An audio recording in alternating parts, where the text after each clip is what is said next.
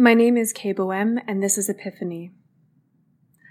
Amata me'iva Kaye Boesme, nialojava akajahengi. 12 Porokol 1865. Liga, will you call me? Annette asked me if I ate dinner last night at the docks. I told him that I went out with family and friends. Lee already knows about the family satellite home, so I showed Lim some of the photos I took of Yetsuk and their fiance. Annette accepted the account, but I saw something in their eyes. Perhaps you were right. I should not have gone because now Annette suspects that I'm lying about about something. Giving the excuse made my heart beat fast. Even though I had prepared my answer on the Skyrail train this morning, Lure eyes narrowed and Lee looked up from the historical novel Lee was reading. You know, something popular, classy. Lure jaw set, but Lee didn't say anything. I didn't mention Kisoshrati. Of course, it's expected for me to date now that I'm no longer in mourning. All the same, Annette frightens me.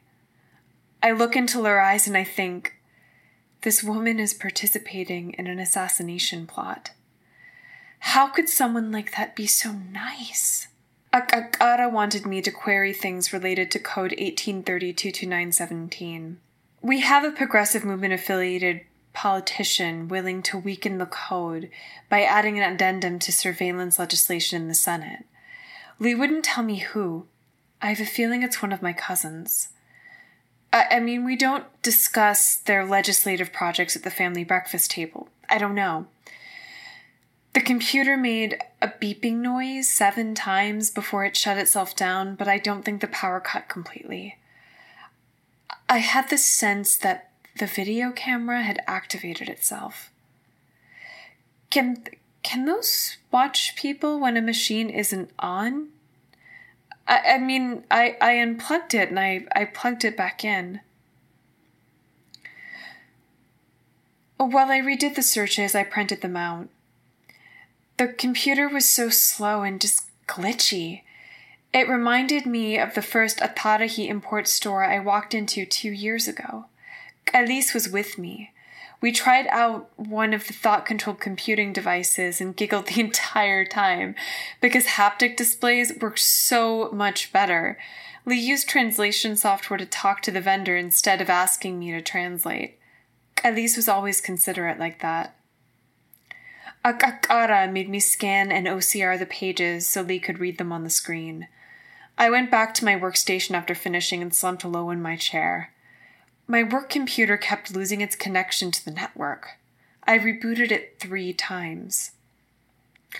But I just sent you a text with the computer's network ID just in case you want to look at it.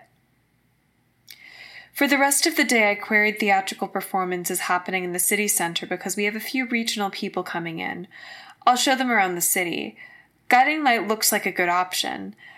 The reviews say that it was done in the new style which is usually a euphemism for Highwild's culture from either moths or mtaka, because the Shiji like these plays.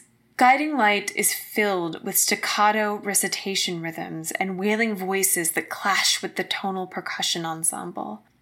Akisetar, the best voice of the new style in Shiji theater, is considered visionary here. I think that Lee doesn't do anything that's particularly revolutionary, at least not in comparison to our Narayi playwrights. I mean, I memorized some trivia. Aka Narva Saluta has a play out in Menarka that I hope comes up here. It comments on the impact of technology in our daily lives, and Lee mentions epiphany in the context of an orgiastic union between the mechanical and the organic. So many people have called it blasphemous and posthumanist that it must have something interesting in it. I mean, specialists are already putting implants in people doing space work. I, I could see that play happening in reality 20 or 30 years from now once the mods become more mainstream. I mean, I just like Narayi theater better. The Narayi know how to use metaphor, symbol, and melodrama. The Shiji keep everything just so boring. realistic, just like those political speeches. If one knows what a politician will say, why not at least make the speech an interesting monologue? I don't understand the Shiji, Sabaji. I don't know. Do the Galasuhi alone perform oratory with that minimalist style? It's hard to tell the difference between them and the other cultural groups in Shija. The Iturgi are even more oratorically dense than the Exoyinya. The computer problems made me anxious. Akara asked me how I felt, you know, not about the computer problems, but I think that Lee saw the stress in my face, so again, please call me. Lee asked about other symptoms that presumably indicate the Makanwa. I shook my head. The Nwamwa and Galasu keep an outreach center, according to Akara, but I don't know why I would ever go there. Karatami and Nesi may seem cordial. Dusuros may have the platonic heart of Yetsuk.